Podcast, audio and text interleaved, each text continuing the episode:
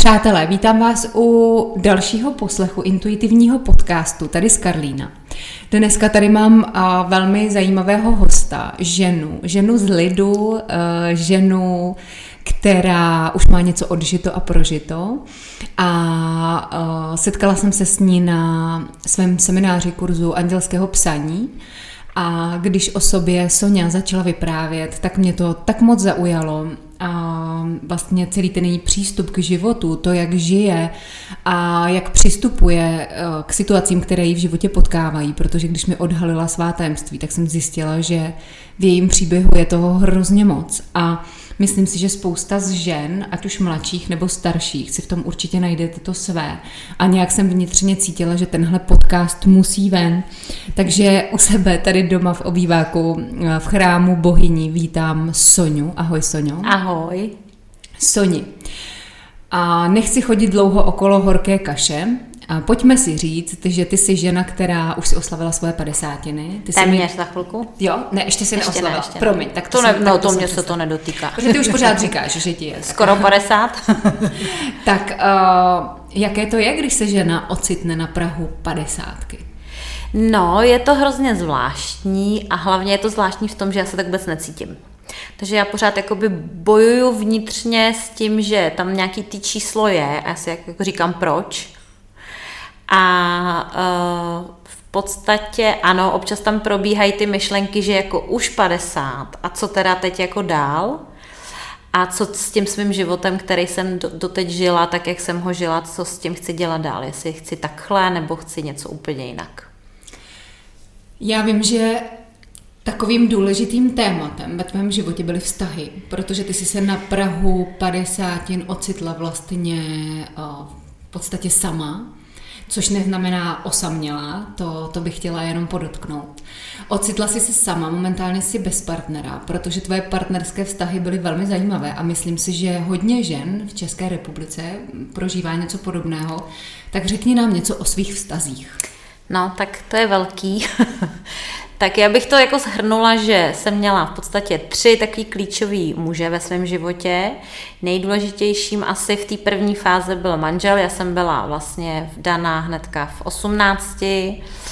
Vdávala jsem se z velké lásky, strašně dlouho jsem ho milovala, byl pro mě pámbů, no a pak se to najednou začalo jako kazit, to, že máme vinu oba, to už samozřejmě člověk má zpracovaný, takže to tak nějak jako vnímám, ale je pravda, že přiznat si to, že z toho vztahu chci odejít, v podstatě na Prahu čtyřicítky, já jsem odcházela měsíc po mých 40. narozeninách, tak eh, to je teda velký fičák.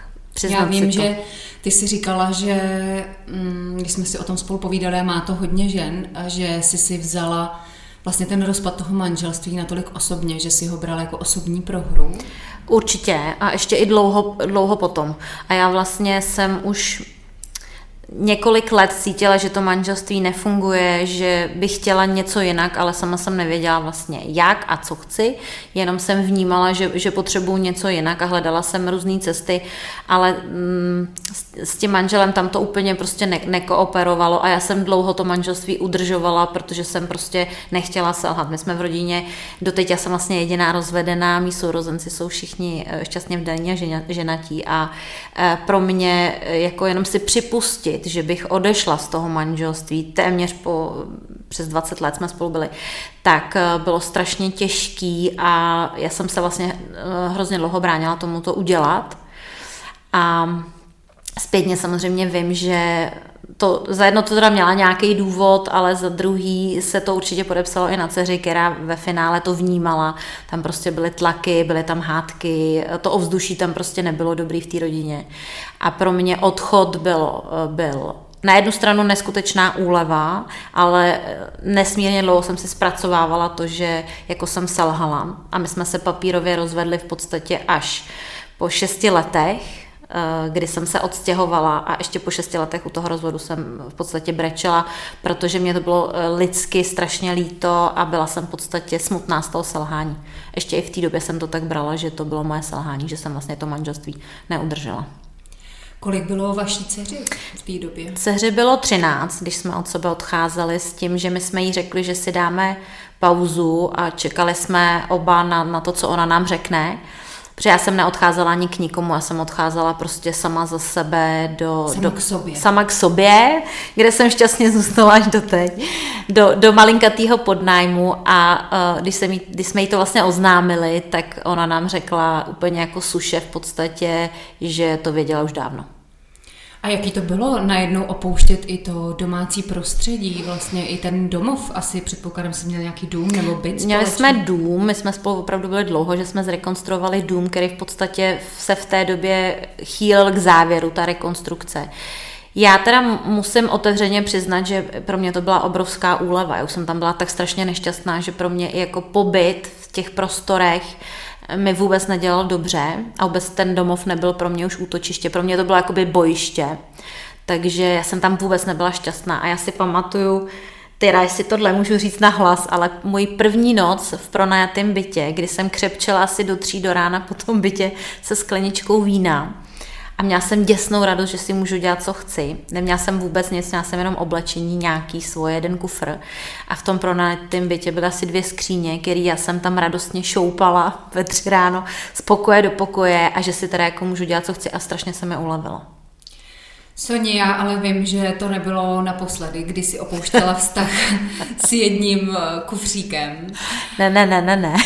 Já na tohle, tak to už jako moje uvědomění samozřejmě spěje k tomu, že jsem si ty muže přivolávala z nějakého důvodu, tyhle ty typy.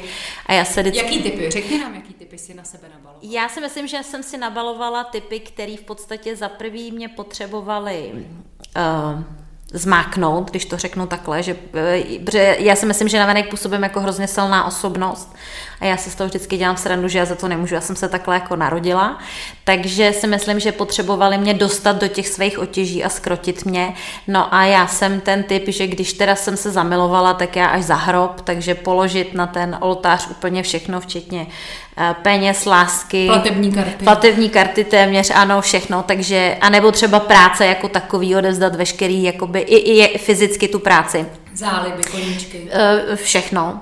Takže já si myslím, že já jsem do, k sobě tahala muže, kteří mě prostě svým způsobem zneužívali.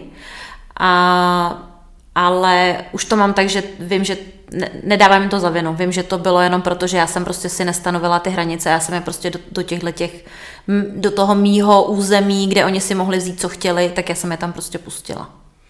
A kde si myslíš, že se to stane, že ta žena vlastně úplně ztratí tu kontrolu vlastně nad tím, co se děje a kdy se tolik podřídí tomu okolí? Myslíš, že jsou nějaký už třeba signály, kdy to můžeme vypozorovat, na co už bychom si třeba měli dát v těch stazích pozor už třeba někde na začátku?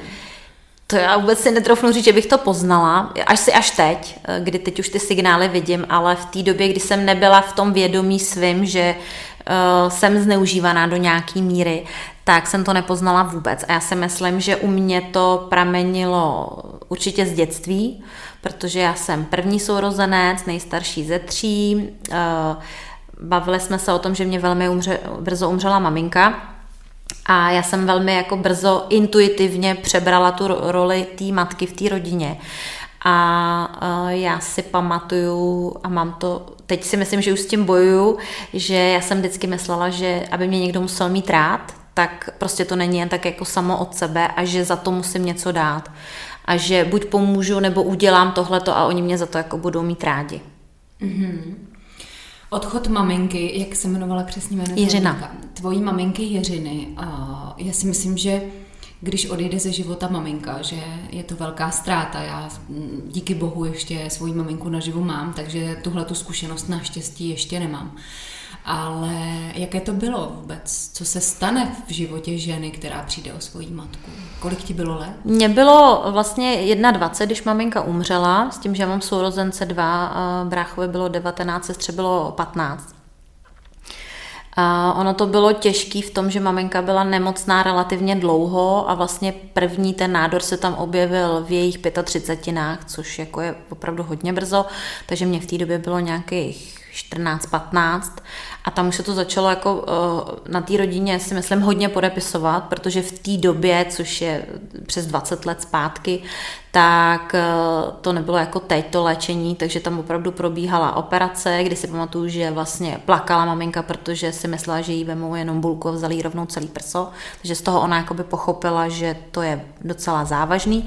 No a pak já si pamatuju nějaký chemoterapie, kdy jsme prostě nějaký delší období. Já jsem měla pocit, že to jsou měsíce, ale ono to třeba byly týdny, že vlastně byla zavřená v nemocnici na chemoterapii, kde my jsme za ní ani nechodili. Takže eh, maminka byla velký bojovník a myslím si, že se nechtěla vzdát jen tak. Ale na druhou stranu my jsme byli jako děti odstavený o to, že my jsme v podstatě nevěděli informace. Já jsem věděla, že maminka je nemocná a jenom jako přihlížíš tomu, co se děje, Nemůžeš to nějak ovlivnit, v podstatě ti nikdo nic nevysvětlí. S náma ani si jako s rodinou nepracoval ani žádný psycholog, psychiatr, prostě tam jako ta mentální pomoc nebyla žádná, takže my jsme se s tím všichni museli tak nějak jako rovnat sami mezi sebou a po svým. A já jsem bohužel v té době ani nebyla schopná třeba jako duševně nebo mentálně podpořit uh, sourozence, protože prostě jsem na to mentálně nebyla zralá. A pro mě třeba hrozně těžké byly situace, kdy maminka už ležela a já jsem se podvědomě, vědomě vyhýbala jakoby těm návštěvám jí vidět, že tam v reálu vidíš to, co se děje a že ten člověk jako opravdu odchází a s tím letím bojovat, to, to bylo hrozný a do dneška si myslím, že se trápím jakoby těma výčitkama, že jsem za ní v podstatě nechodila. Nebo mm-hmm. že mhm. jsem se vyhybala tomu tam, tam za ní jít a, a uh, to, to si myslím, že jako pro mě bylo nejtěžší a myslím si, že i třeba pro sourozence. A pak jako je hrozný to, že uh, nikdo ti neřekne, co s tím jako máš dělat. S tím stavem, že ta maminka tam není a s tou bolestí, kterou vnímáš. S tím, že se najednou jakoby sama, ať jsem se tam pasovala já, nebo to přirozeně přišlo, se postavíš do čela té rodiny vedle toho taťky a najednou musíš jako fungovat a já jsem se toho jako chopila podstatě ráda, ale vím, že zase mě to hrozně jako semílalo, že, že mě to, um, jsem strašně bojovala sama se sebou, protože mi bylo 21, 20, já jsem chtěla dělat úplně jako jiné věci samozřejmě, než tam chodit a pomáhat jim nám. My jsme měli uh, velký, velký dům rodiny, byla tam ještě babička, takže my jsme se museli podělit péči ještě o babičku, takže uh, to bylo pro mě duševně hrozně náročný, ale myslím si, že nejvíc mě semlely ty výčitky vůči mamince, že jsem jí nebyla dostatečnou oporou, že jsem si v ní třeba v té době s ní nepovídala tolik, jak jsem jako měla, že jsem se jí vyhybala do určitý míry a že jsem si vždycky přála, že až budu jednou dospělá, tak jí budu pomáhat a vlastně ten stav není a, a je to nevratný, už to jako nikdy nevrátí zpátky. A jak dlouho to trvalo, tohleto období vlastně, kdy ti maminka umírala? No maminka umírala sedm let od první operace vlastně, takže um, umřela v necelých 4, 42. A já si do dneška pamatuju, že pro mě eh, strašný stav byl ten, kdy eh, ona umřela a mě se ulevilo. A eh, s tímhle tím se jako srovnat, smířit to, než někomu člověk řekne, to trvá strašně, strašně dlouho a já jsem se bála to kdekoliv říct a já jsem si vlastně poslední měsíce, kdy maminka už ležela, ležela jenom v postele, tam teda se o ní velmi intenzivně staral tatínek, který vím, že ji neskutečně miloval, tak já jsem si už strašně přála, aby umřela. A to, to jako to ve finále to nemůžeš nikomu říct. To máš pocit, že s tím si úplně, úplně sama a že to člověk se bál a styděl se to komukoli říct. A vlastně já jsem to řekla nahlas i sama pro sebe třeba po 15-18 letech svého života, že jsem si to už strašně přála, aby umřela, aby to trápení prostě skončilo i pro ní, i pro nás. A změnilo ti to třeba úhel pohledu na smrt? Nebo jak ty se díváš na smrt jako takovou dneska, po tom, co jsi prožila? No já si právě myslím, že uh, to vnímám jinak, ale že člověk si uh, hodně dlouho jako uvědomuje to, jak to vlastně jakoby vnímá. A já jsem hodně často slýchávala od svého okolí, že jsem prostě tvrdá a drsná a že mě nic nesamala. A já jsem si vždycky v duchu říkala, no tak jako v momentě, kdy eh, vám umře máma, tak prostě jako co ještě tak jako horšího eh, může, může přijít. A já jsem se s tím musela jako srovnat a prostě žít dál a měla jsem pocit, že není prostor na to se zhroutit a plakat a, a nevím, co se někde na měsíce zavřít, protože tam byla ta rodina, která musela fungovat a sestře bylo 14, že ta chodila ještě do školy, takže tam bylo potřeba, nebo já jsem to tak vnímala, že je potřeba jim pomoct. Takže já si myslím, že mě to jako nesmírně zocelilo. A co se týče smrti, já ani nevím, jestli jako se jí bojím nebo nebojím. Já v rámci svého životního vývoje už tak jako mám v hlavě nějaký inkarnace a takovýhle věci, takže si myslím, že začínám docházet k tomu stavu, že si myslím, že se jí nebojím. Ale jestli to tak opravdu je nebo není, to nevím, ale uh, myslím si to tak. Tak Soni, my nebudeme chodit dlouho okolo horké kaše, protože ty jsi se vlastně k tomuhle tématu sama prostě v pozdějším čase dostala. Vím, že si prožívala velmi náročné období vztahové, kdy si znovu začínala od začátku, odcházela si vlastně uh, jenom sama se sebou. Tak uh, řekni nám, co se tehdy stalo. No tak to byl, si myslím, jeden z posledních impulzů asi z hora, že už teda konečně mám se svým životem a minimálně s těmi vztahy a s těmi může něco dělat. Takže ten poslední to byl takový rychlokurs, šestiměsíční, a já se už teď tomu směju a smála jsem se teda tomu velmi brzo, kdy jsem říkala, že já jsem si vlastně zaplatila takovýho gigola. Takže poslední chlapec mě v podstatě obral o těch málo peněz, který jsem měla, takže závěr byl ten, že jsem ho musela udat na policii, přeudělat uh, někde nějakou věc, za kterou ho ta policie odvedla, kdy já jsem teda tváří v tvář stanula uh, ty informaci, že teda je to podvodník což jsem samozřejmě intuitivně už věděla, ale nechtěla jsem si to připustit. A skončila jsem tak, že jsem vyšla z té policie po pětihodinovém výslechu, měla jsem v ruce občanku, telefon, na sobě jedny šaty, a jinak jsem neměla nic. Nevěděla jsem, kde jsou moje věci, protože on to různě porozvozil a tak a e, nebyla jsem v ten moment schopná se postarat ani o sebe, ani o svého psa, ani hlavně o svoje dítě, který jsem teda musela uh, poslat k tatínkovi, protože jsem nebyla v v té době schopná jich v podstatě dát ani najíst. Což v momentě, kdy je vám, mě bylo 44, no tak to je teda jako drsná facka. Takže tam já jsem měla uh, velkou transformaci v tom, že já jsem začínala znova úplně od nuly, a musela jsem bydlet chvilku u bráchy, na tajno jsem měla brigádně okna za 80 korun na hodinu, než jsem se teda zvetila a našla jsem si dal, další práci ale já jsem takový ten typ, já jsem ve štíru. Já se vždycky směju, že štíry uh, ty nezničí ani výbuch jaderný bomby a to jsem přesně já. Já s tím souhlasím, já měla partnery, já mám dceru a už někdy žádný štíra. No, takže ano, to jsem přesně já, že mě asi neporazí nic a uh, já to beru teď už s tou pokorou, že já jsem se prostě takhle narodila, bylo mi to do vínku takhle dáno a jsem za to vděčná a prostě chápu, že někteří lidi to tak nemají, ale já to prostě takhle mám a mám to tak, že čím víc já na ten frňák dostanu, tím rychlejš prostě už se zvetím. Že se z těch chyb, chyb jako učím a vlastně mi to dávalo uka... Já, teď, když o tom mluvíme, tak mi vlastně dochází, že mi to mělo ukázat tu moji jako sílu, kterou mám, kterou já jsem jako nechtěla vidět. Že prostě mám tu sílu ty věci zvládnout a postavit se těm věcem a, a udělat si zase ten život jako šťastný a udělat si ho po svém, tak jak já chci, aniž by mi někdo ubližoval a já jsem prostě dokázala se, se tomu postavit. A já vím, že ty jsi začala cvičit a po cvičení v šatně se jednou odehrála taková situace. Tam jsem potkala svého anděla strážného, jednu, jednu z mých cvičenek, který se nelíbila jedna moje piha, a protože já samozřejmě jsem úplně ten klasický příklad toho, že já na posledním místě, takže já už jsem měla xkrát na kontroly, furt se to odkládalo, že není čas, není čas, musím mít v tamto a tuto, no a ta v podstatě mě dotlačila, během tří dnů jsem se eh, dostala na kožní, na kontrolu, kde teda velký poplach, okamžitě nemocnice. No a v podstatě závěr byl ten, že mi našli melanom, který byl zhoubnej, muselo se to okamžitě vyříznout a uh, tam se spustil velký humbuk, protože v momentě, kdy uh, mi řekli, že za dva dny budou výsledky a čtyři, pět dní se nedělo, tak i já, uh, teda velmi zarytý optimista, jsem si říkala, aha, tam už je něco, jako, něco špatně.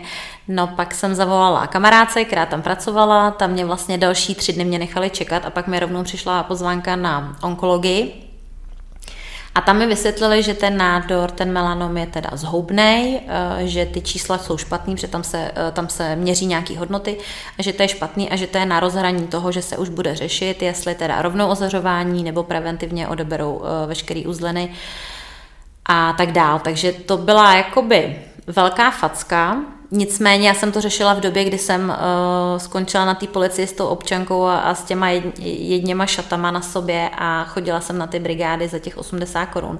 Takže já v podstatě jsem vůbec neměla kapacitu to řešit. A zase možná to asi přišlo v době, kdy to přijít mělo, že já jsem uh, se nemohla zhroutit. Já jsem zase byla ve stavu, že v podstatě na to vůbec nebyl čas. Já jsem tuhle věc musela odsunout úplně bokem. A je pravda, že... Mm, tam jsem měla asi poprvý strach. Jako sama ze sebe, jako z toho, co se jako fakt může stát, protože jinak já mám pocit, že se mi nemůže stát nikdy nic a že jsem taková jako nesmrtelná. Ale tady si myslím, že jsem ten strach už jako měla, co se jako bude dít. Akorát prostě já jsem si pak sama sobě řekla, že to prostě nepřijmu a že jsem zdravá a hotovo. No a tak se to stalo.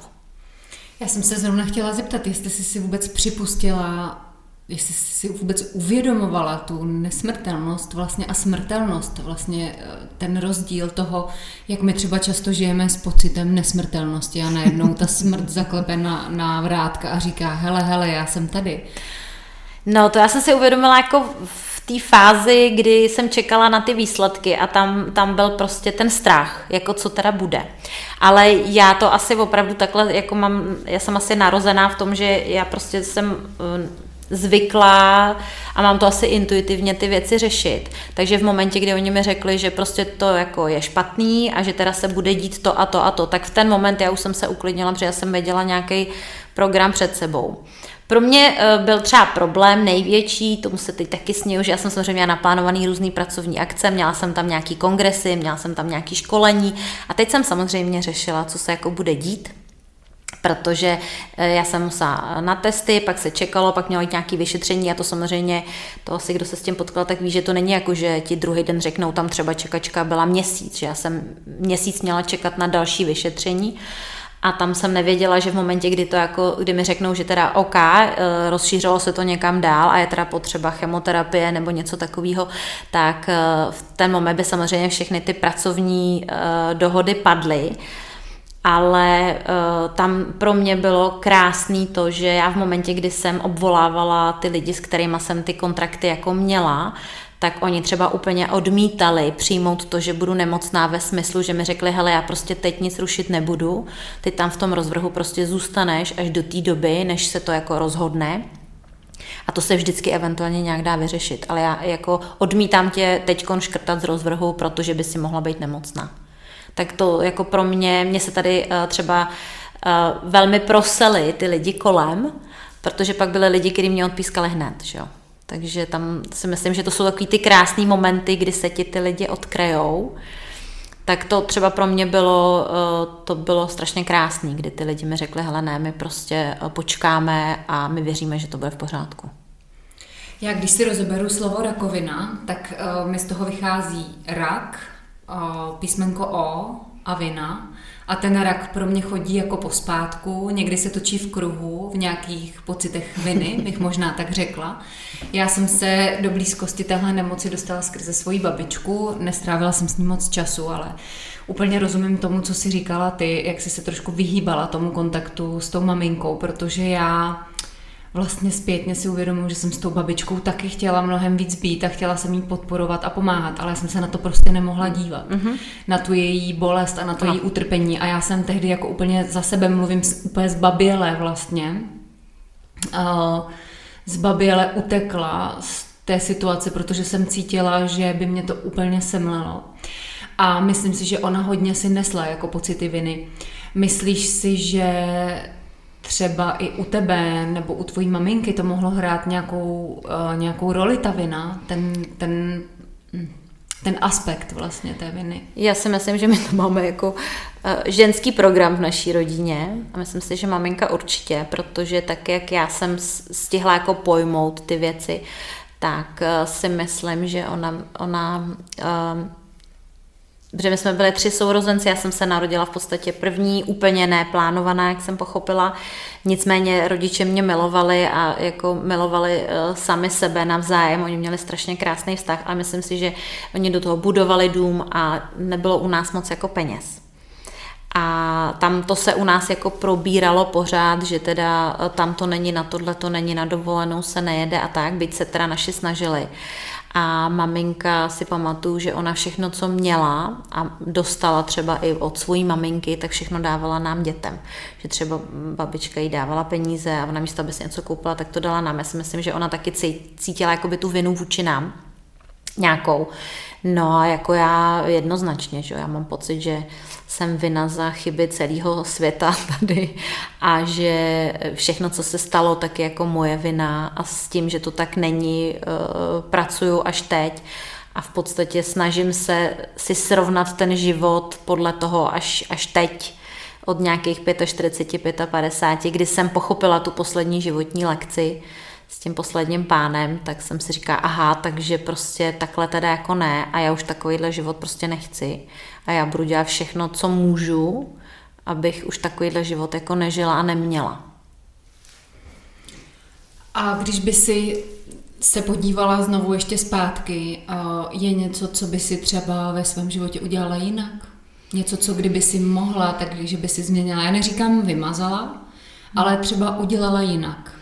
Uh, myslím si, že jediný, co je to ten čas věnovaný té mamince. Že to je jakoby jediný, co mě opravdu trápí, protože já vím, že to trápilo i jí.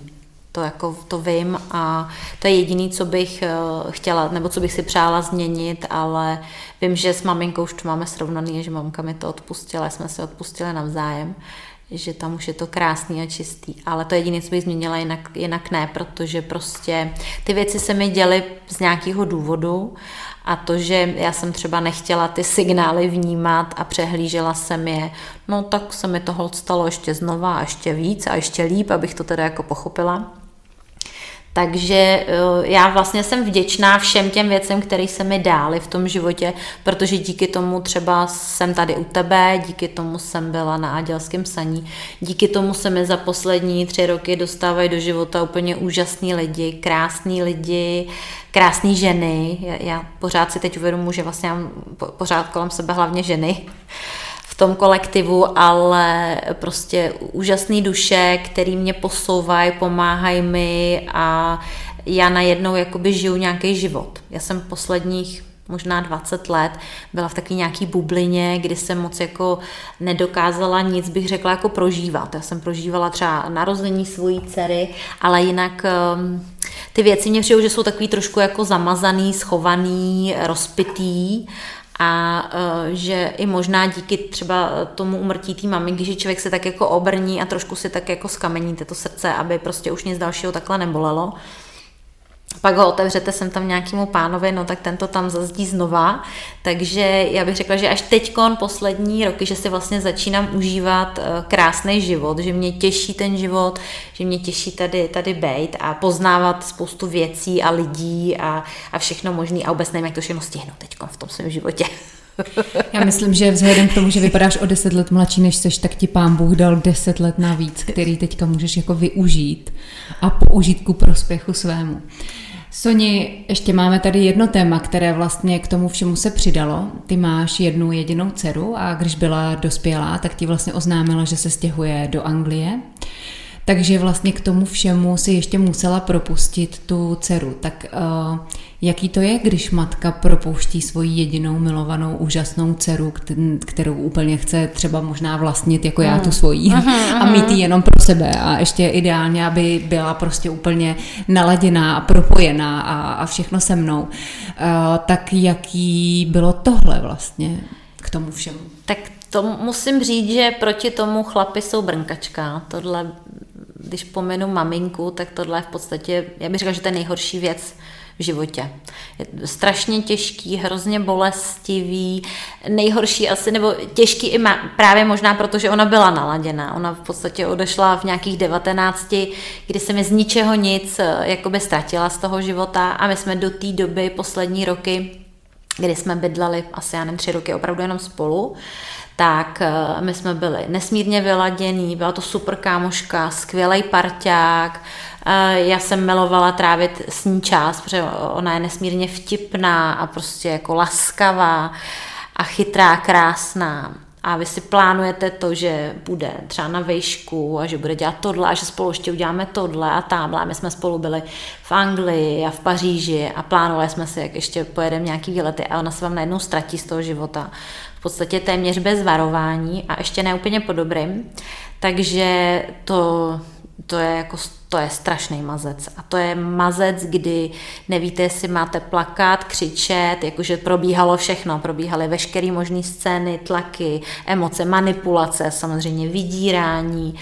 A pro mě teda asi mega největší škola mýho života jí propustit a nechat jí žít si to svoje, ale to prostě nikdo, kdo, kdo má, všichni, kdo mají dítě, tak to jako pochopí. A hlavně, kdo se do té situace nedostal, tak to si myslím, že to se prostě nedá jako pochopit a uchopit a veškeré rady v podstatě vám nejsou moc k ničemu, protože to se prostě musí odžít a musí to odbolet a to jako to bolí pořád. To, to prostě, to i když s tím strašně jako bojuju s tím, učím se, snažím se odpustit, opustit, ale prostě to je, to je, to je strašná bolest.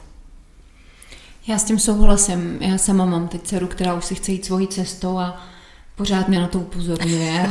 to oni umí. A ještě teď odešla bydlet k tatínkovi a já jsem ji musela nechat a vlastně i s tou nálepkou, že jsem hrozná matka, protože jako ona tady s váma není a kde bydlí a kdo se o ní jako stará a vy říkáte, no ona bydlí u svého tatínka, on se stará o ní a ona sem za mnou jezdí na víkendy.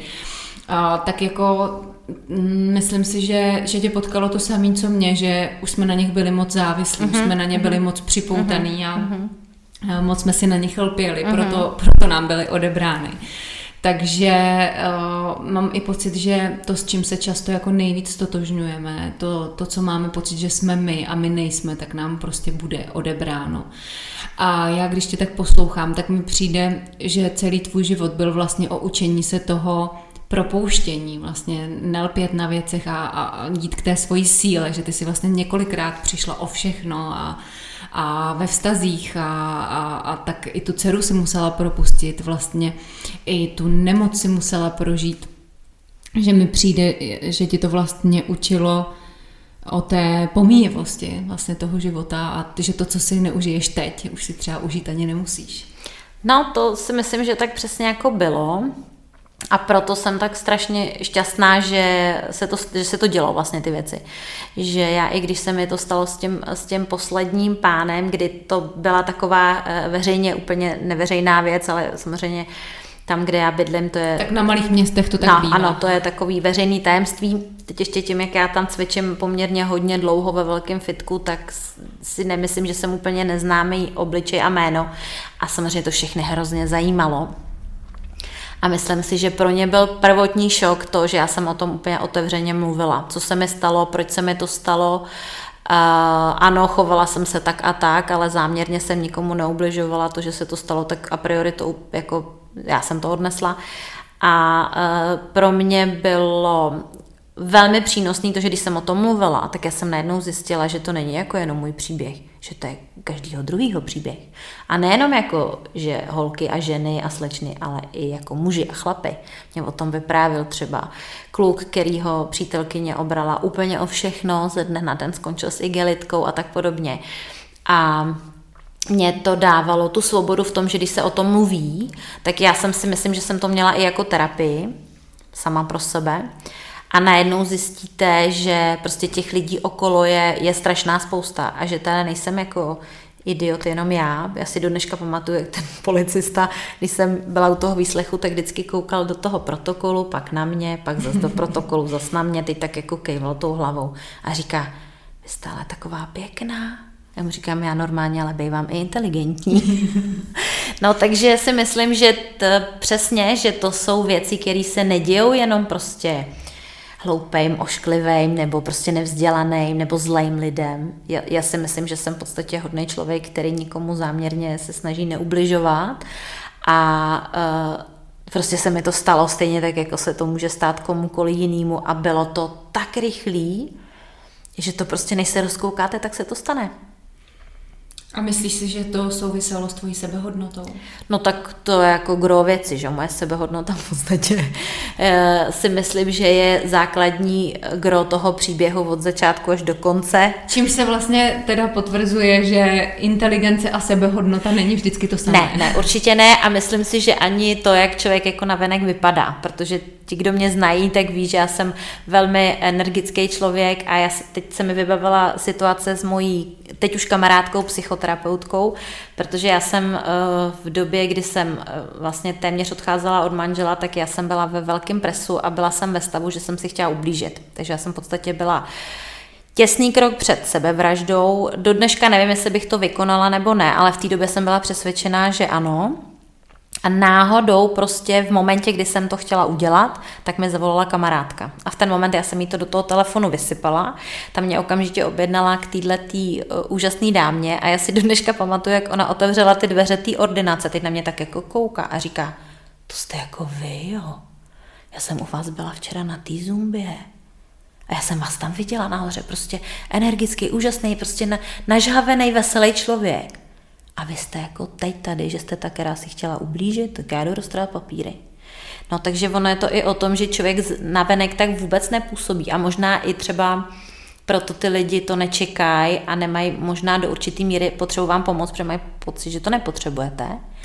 A to, že navenek já působím, že jsem veselá a happy, to já jsem, ale to, co já mám vevnitř, tak nikdo nevěděl. A to, že třeba já jsem si chtěla ublížit, nevěděl vůbec nikdo, ani moje nejbližší kamarádky. A všichni byli hrozně překvapení, když já jsem s tím potom vyšla na světlo.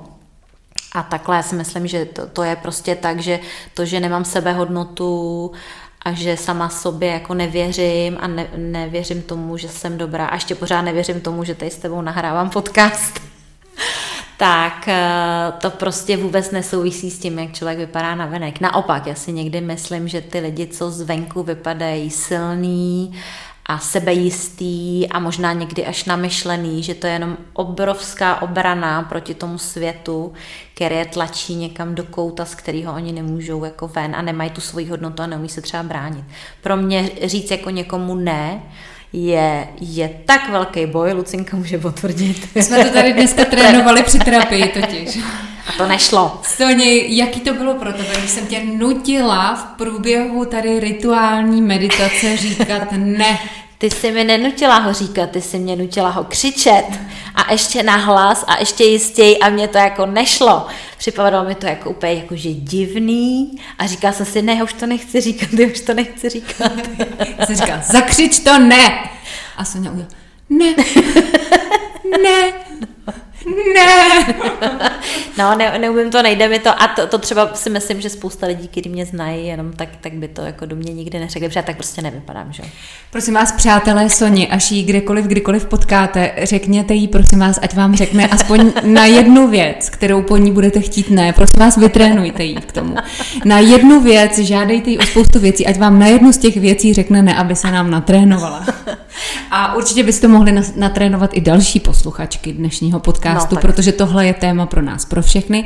Pojďme si říct, že aspoň na jednu věc každý den, na jednu žádost každý den odpovíme jasné ne. No a to je strašný boj.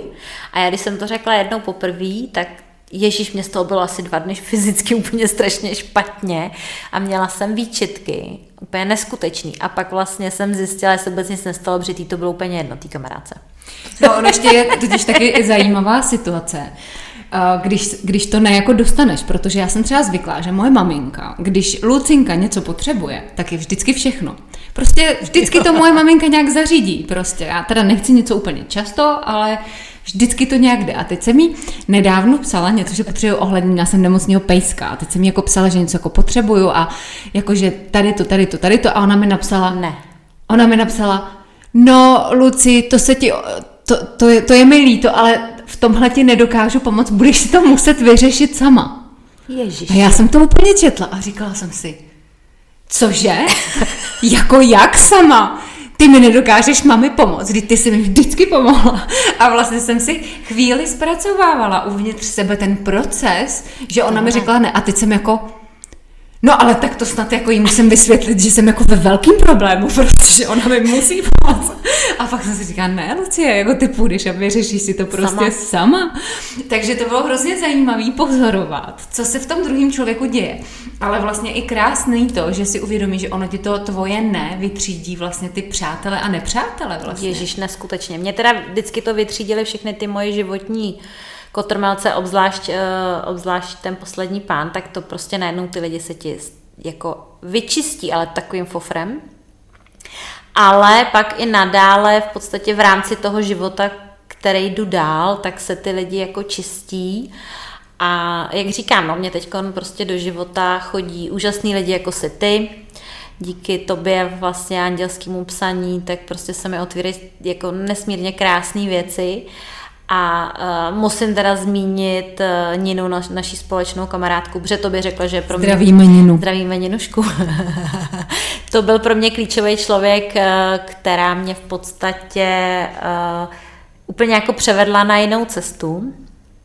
A uh, ta si pamatuju, ta mě oslovila po nějaký právě cvičivní akci, když mě uviděla poprvé a takhle ke mně přišla a říká, čau ty UFO.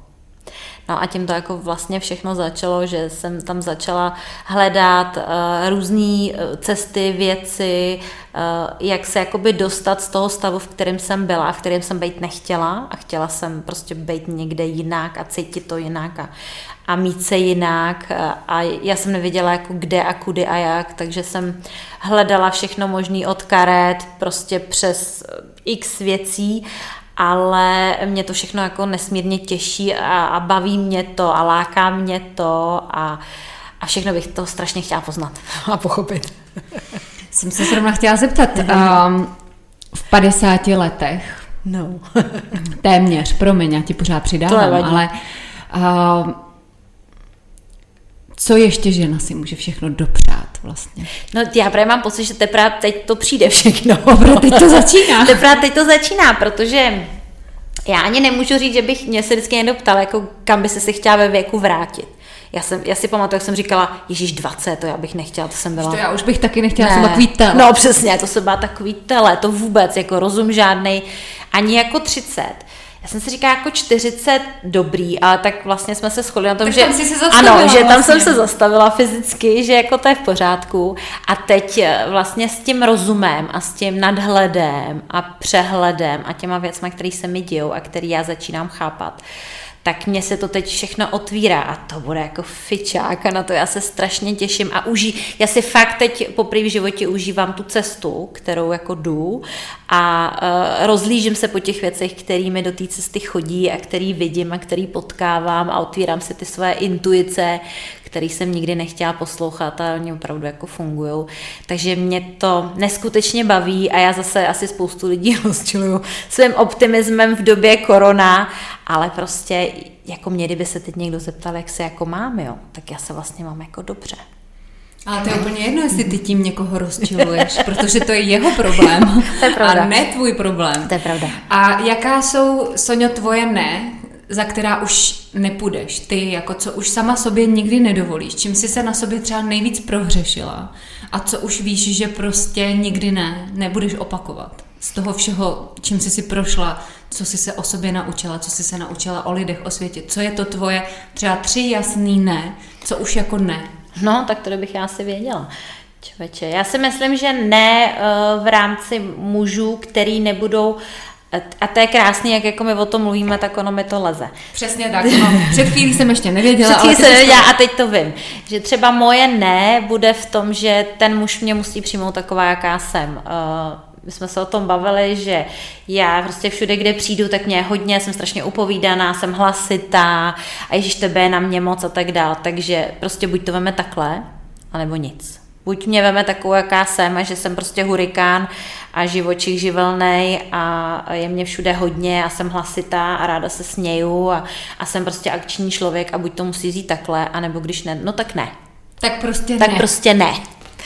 No a teď nevím, jako druhý ne. Já si myslím, že druhý ne uh, se budu muset nastavit a tam to ještě úplně nemám v rámci té práce. Ano protože tam já zatím v podstatě přijímám téměř všechny nabídky, jsem i v rámci cvičení a v rámci toho, co dělám, já si musím utřídit, kam chci, co chci, kde mám být, kde být nemám. A tam si myslím, že musí přijít eh, moje velké ne, kde už nebudu, a naopak velké ano, kde budu a kam směřuju a kam půjdu. A to si musím dovolit pro sebe. No a moje obrovský, neskutečný, bolavý, velký ne je směrem eh, k mojí dceři, kde jsem se musela naučit a učím se ještě dávat jí hranice v nějakých věcech.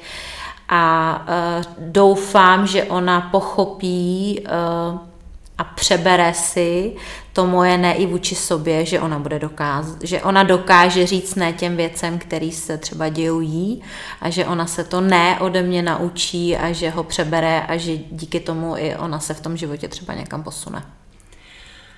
A já si myslím, že my, kdo máme dcery, takže vždycky je to o tom, že ty dcery nám vlastně hodně taky zrcadlí to, co my nemáme zpracováno. Soně, pojďme si to říct. ano, to se jenom směju. Já si vždycky říkám, že to, co se mi na mojí dceři nejvíc nelíbí, je vždycky přesně to, co já mám změnit, protože vlastně ty dcery nám ukazují, jak jenom přenášíme z generace na, na generaci vlastně ty staré programy, které my jsme nepřeformulovali, které my jsme neproměnili a jak v nich jedeme dál a nalháváme říkáme si, že jsou v pořádku, tak ty vlastně naše dcery nám ukazují, mm. že to hmm. v pořádku není. A vlastně každá dcera je úžasným barometrem svojí matce v tom, že ukáže, hele, hele, tak pozor, pozor, tady si to ještě nes, nespravila. A já věřím, že ve chvíli, kdy zpracujeme různá témata my, tak tím vlastně uzdravíme i ty, ty naše dcery. dcery. A musím říct, že moje dcera je největším darem pro mě a mého života. Právě v tom, že uh, skrze ní žádná nepravda nepronikne, že na těch našich dcerách se všechno ukáže, všechno odzrcadlí a tam jako nelze lhát, protože když s nima žijete a vyrůstají vedle vás a čerpají z vás, tak oni vlastně nasávají ty naše programy, ty naše mhm, vzorce, všechno to, co my jsme si vlastně jako na sebe natahali. Takže matky, dcery, eh, to je velké téma. Soni, ty cvičíš jsi hodně aktivní v 50 hodně. skoro letech, promiň, skoro. Klidně to řekni. Uh, tak uh, spousta žen už jako ani nevstane z gauče.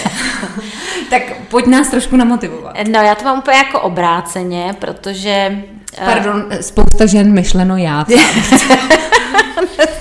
já teda taky někdy z toho gauče nevstanu a teď jsem si cíleně dala volno, vidíš, a to je zase moje další ne, který jsem si dovolila říct, že jsem si dala volno od cvičení už druhý týden, Neuvěřitelné. Ano, to jako to říkají i moje klientky, že teda co se jako děje a psali mi, jestli jsem v pořádku a zdravá.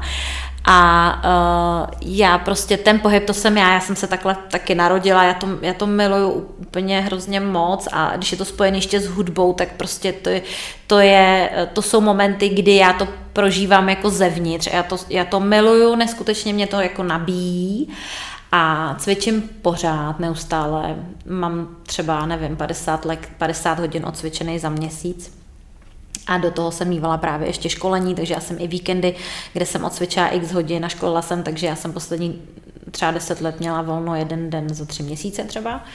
Takže proto i ten lockdown si teď tak jako užívám, protože já mám najednou volný víkendy a to je pro mě úplně jako wow, to je jako dovolená.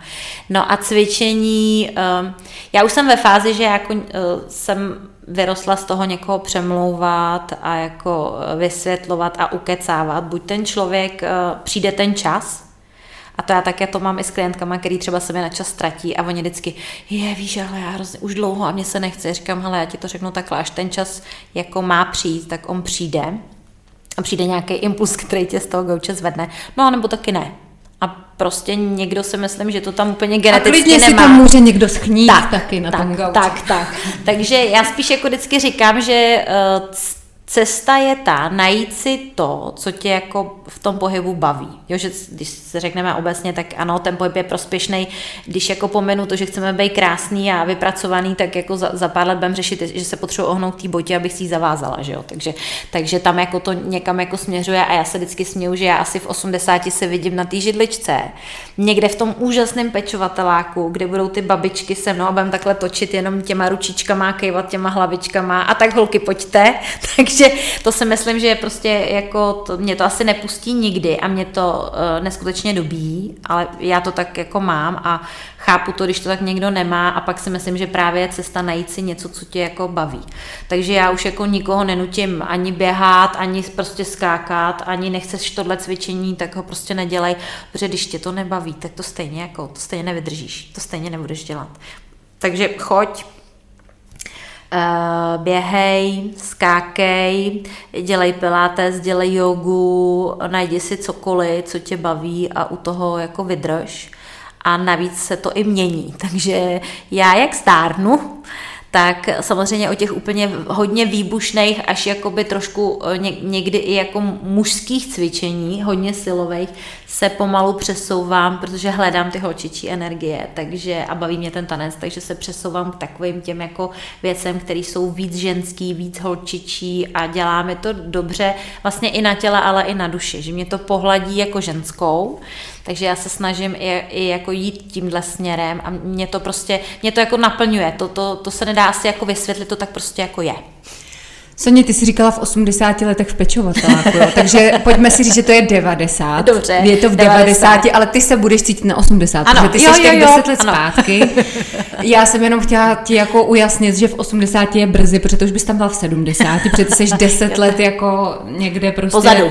zabržděná jako já, protože mě už taky bude 40 a já mám pořád pocit, že je mi 30. No, i tak vypadáš. Uh, děkuju. Uh, no a, a to bychom mohli možná prozradit to tajemství, jak to udělat, abychom vlastně vypadali o 10 let mladší, nebo tak ty vypadáš o 10, já o 8, o, skoro o 9. A, tak e, co ty si myslíš, že ženy můžou udělat pro sebe, aby to takhle bylo? Já si myslím, že ten pohyb je teda velká součást. Já si myslím, že určitě, tak jako určitě nějaká genetika, já si myslím, že pohyb, a já si myslím, že to je prostě o hlavě, o tom jako smýšlení, protože jak jsem říkala na začátku, já prostě tomu číslu v té občance, to je divný to prostě jako pro mě kdysi 50 letý, to už byly jako mrtvoly, že jo? Pro mě už taky, to už jsou hrozný báby no, prostě.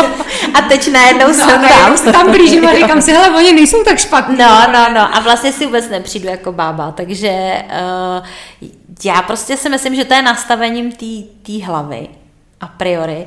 No a pak prostě, co se v té hlavě jako děje, tak se ti asi odráží na tom jako obličeji, protože já prostě uh, v momentě, kdy jsem začala si mentálně přetvářet jako svůj život a ty svoje věci v sobě sama, pro sebe, hledat tu Soňu opravdu tam někde jako vevnitř, tak se najednou začaly dít i věci jako navenek.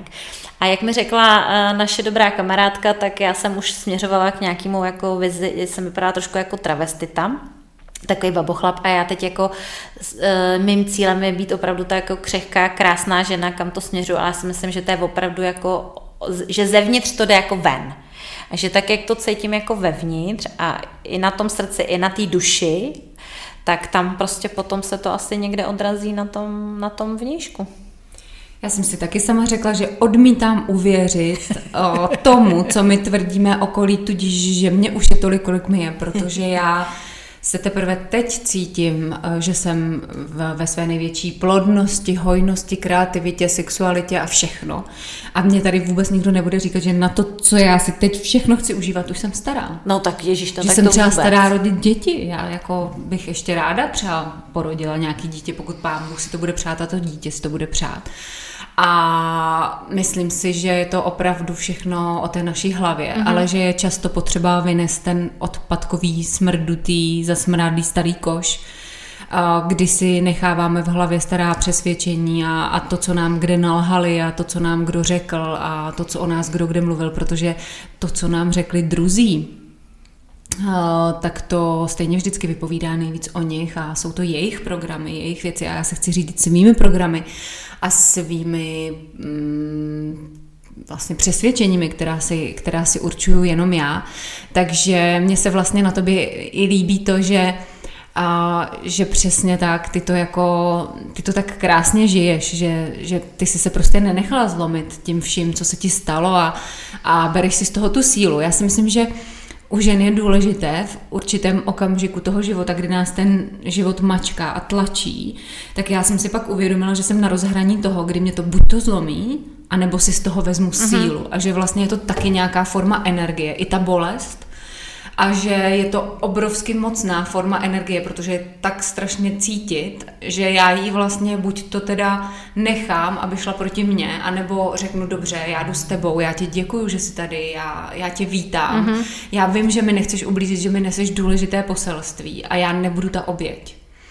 Na chvíli třeba jo, určitě to neznamená, že se nikdy nepopláču, nebo že někdy nejsem v oběti a že mám pocit, že se proti mně postavil celý svět a že proč zrovna já, ale, ale netrvá to nikdy dlouho, pak si stejně člověk řekne, hele, přestaň fňukat, zvedni se z gauče a, a jestli nemáš to, co si chtěla, tak to ve skutečnosti nikdy opravdu nechtěla. No hlavně vlastně zjistí, že ti, ti nikdo v tom pomoct jako nemůže. Že ty uh, můžeš, někdo ti může, já nevím, uh, poskytne ti bydlení, že jo, nebo mi poskytli tu brigádu a tak dále, ale jako sama v sobě, v tom, svý, v tom svém stavu, jak mi bylo, tak jako to ti nikdo pomoct nemůže. Ti řeknou, no tak se musíš prostě sebrat, no tak jako to je rada teda. Takže uh, já jsem pochopila, že nikdo jiný za mě neudělá, že to musím udělat já. A uh, já jenom jsem si vzpomněla na ty programy, že pro mě třeba bylo jako těžký přijmout to, že ty programy mám od mých rodičů, který vím, že mě milovali nesmírně a že ty programy vůbec nebyly jako od nich jako vědomně špatně. Oni... Protože oni je zase dostali tak, od někoho, tak, jak říká moje kamarádka, doktorka Vokáčová, všichni jsme obětí něčí oběti. Vlastně. Jo, ano, ano, až jsme nakoupili a tak prodáváme, takže úplně stejně. Já a jsem to, tak jsem to krásně předávala tým mojí dceři, která, eh, a to taky jako myšlenka, že ty, ta, ta generace těch našich dětí je úplně úžasná, protože oni jsou tak strašně rychlí. Oni v tom učení, oni přesně ví, co chtějí, byť teda teď si myslím, že ne vědomně, ale oni přesně ví, co chtějí, oni si zatím jdou tak strašně rychle, takže já se těším na to, že ona vlastně pochopí věci, které mě došly v 45 nebo 46, tak oni ty naše dcery budou mít zpracovaný. Ježíš Maria a budu, je bude čekat, jako nás čeká. Počkej, tak já už nevím teď, jestli plus 10 nebo minus 10, a je prostě několik desítek, tak je bude čekat ještě dvakrát tolik. Prostě to, co jsi si zpracovávala v 45, si zpracovává tvoje te- dcera teď, aby už se s tím třeba ano, nemusela ano, do budoucna vůbec no, tahat. Jistě, přesně. Jako máma tady ještě dalších 25 ano, let ano, prostě. Ano, ano, přesně Na to vůbec tak. není nikdo ne, tady zvědavý. Není, takže oni jsou v tomhle úžasný a vlastně uh, to je krásný na, na těch dětech a já uh, i to třeba mi dává tu energii, tu mladistvou, že já jsem se přihlásila ještě do nějaké školy, kterou jako, jako business škola vedou v podstatě pro mě mladí kluci, že jo, to jsou všechno kluci kolem 30 a mě to, mě to baví, to prostě ta jejich energie a oni přesně to takhle mají, se s ničím nemazou. Hele, to prostě uděláš takhle, takhle, takhle, nazdar, nazdar, hotovo, co, co jako na tom hledáš? Jo, a, a my báby prostě musíme hledat ještě něco hlubšího jo, prostě, jo, jak, jo, to, jo. jak to dokázat. Jak to dokázat. Ale jako pak mě pochválili, že Facebook a Instagram frčím, takže jako dobrý. Takže jako nejsme k zahození, Luci. Rozhodně ne. Rozhodně ne. My ještě svoje bomby, pecky, petardy rozhodně no, tak. máme ještě uschovaný, protože to nejlepší teprve přijde. To, to přijde, to přijde, to přijde. Soni, kde tě najdeme? Já vím, že ty děláš onlineové uh, lekce, cvičení. Uh, jaký cvičení vůbec? Uh, tak, momentálně na onlineu se zaměřuju na zdravotní cvičení. Mm, já jsem trošku, jako i jsme se bavili, že já si hledám svoje cesty, takže já jsem takovej vše uměl, vše, vše, dělám všechno a vždycky si prostě ze všeho něco vyberu, a protože už to dělám strašně dlouho, tak si myslím, že mám z čeho vybírat, takže mám takový specifický zdravotní cvičení, děláme tam záda a prostě bříško a takovéhle věci. A plus jsem se teď e, zamilovala do deep worku, což zjednodušeně je taková jako rychlá yoga. A je to e, ještě dynamický a ještě pořád jako tu dynamiku a takovou tu akčnost tam prostě potřebuju tam ty endorfiny vyplavit a tak. A momentálně teď jedu na Facebooku, takže kdo si mě chce najít, tak normálně Sonja Blašková najde, najdete mě. Stará Blašková. Stará Blašková, prostě. to se nedá zapomenout. Jo, jo. Sonja Stará Blašková prostě, tu tam prostě najdete.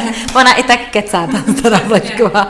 Ona, je, ona prostě to je Stará Blašková, jsem se taky, taky skoro narodila od 18, Stará Blašková.